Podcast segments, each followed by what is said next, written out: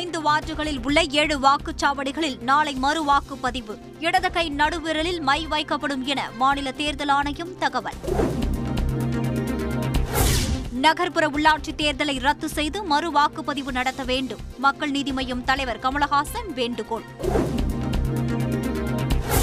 கோவை தேர்தல் சிறப்பு அதிகாரியிடம் அதிமுக எம்எல்ஏக்கள் மனு. வாக்கு எண்ணிக்கையை நேர்மையாக நடத்த கோரி வலியுறுத்தல்.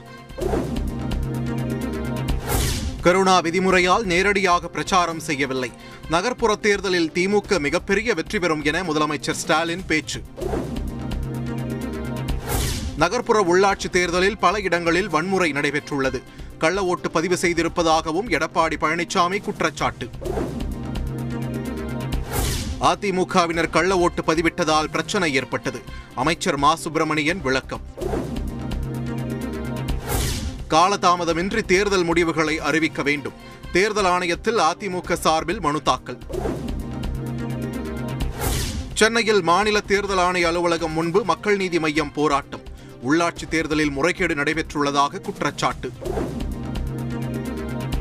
நாளை மறுதினம் நடைபெறுகிறது நகர்ப்புற உள்ளாட்சி தேர்தல் வாக்கு எண்ணிக்கை.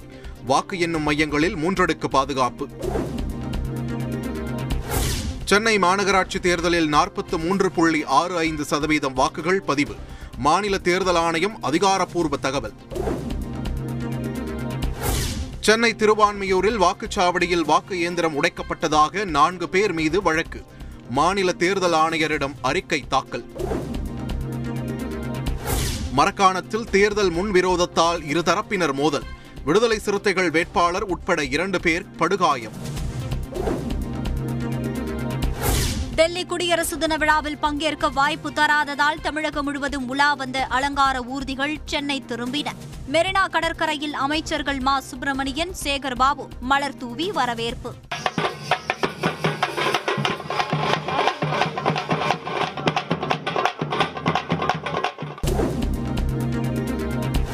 கைது செய்யப்பட்ட நாட்டுப்படகு மீனவர்களை இலங்கை அரசு உடனே விடுவிக்க வேண்டும். பாரம்பரிய மீனவ கூட்டமைப்பு வலியுறுத்தல். சீர்காழி அருகே இறால் தீவனம் தயாரிக்கும் நிறுவனத்தில் பாய்லர் வெடிப்பு.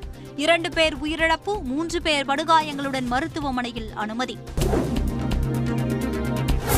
உத்தவ் தாக்கரேவுடன் தெலுங்கானா முதலமைச்சர் சந்திரசேகர ராவ் சந்திப்பு. பாஜகவுக்கு எதிரான மாற்று அணியை கட்டமைக்க வியூகம். ஆளுநரை பதவி நீக்கம் செய்ய மாநிலங்களுக்கு அதிகாரம் வழங்க வேண்டும். மத்திய அரசுக்கு கேரள மாநில அரசு பரிந்துரை. உத்தரப்பிரதேச மாநிலத்தில் மூன்றாம் கட்ட தேர்தல். ஐம்பத்து ஒன்பது தொகுதிகளில் விறுவிறுப்பான வாக்குப்பதிவு. உத்தரப்பிரதேசம் கர்கால் தொகுதியில் போட்டியிடும் அகிலேஷ் யாதவ் வாக்களிப்பு. பாஜக இந்த தேர்தலில் தோல்வியடையும் என விமர்சனம்.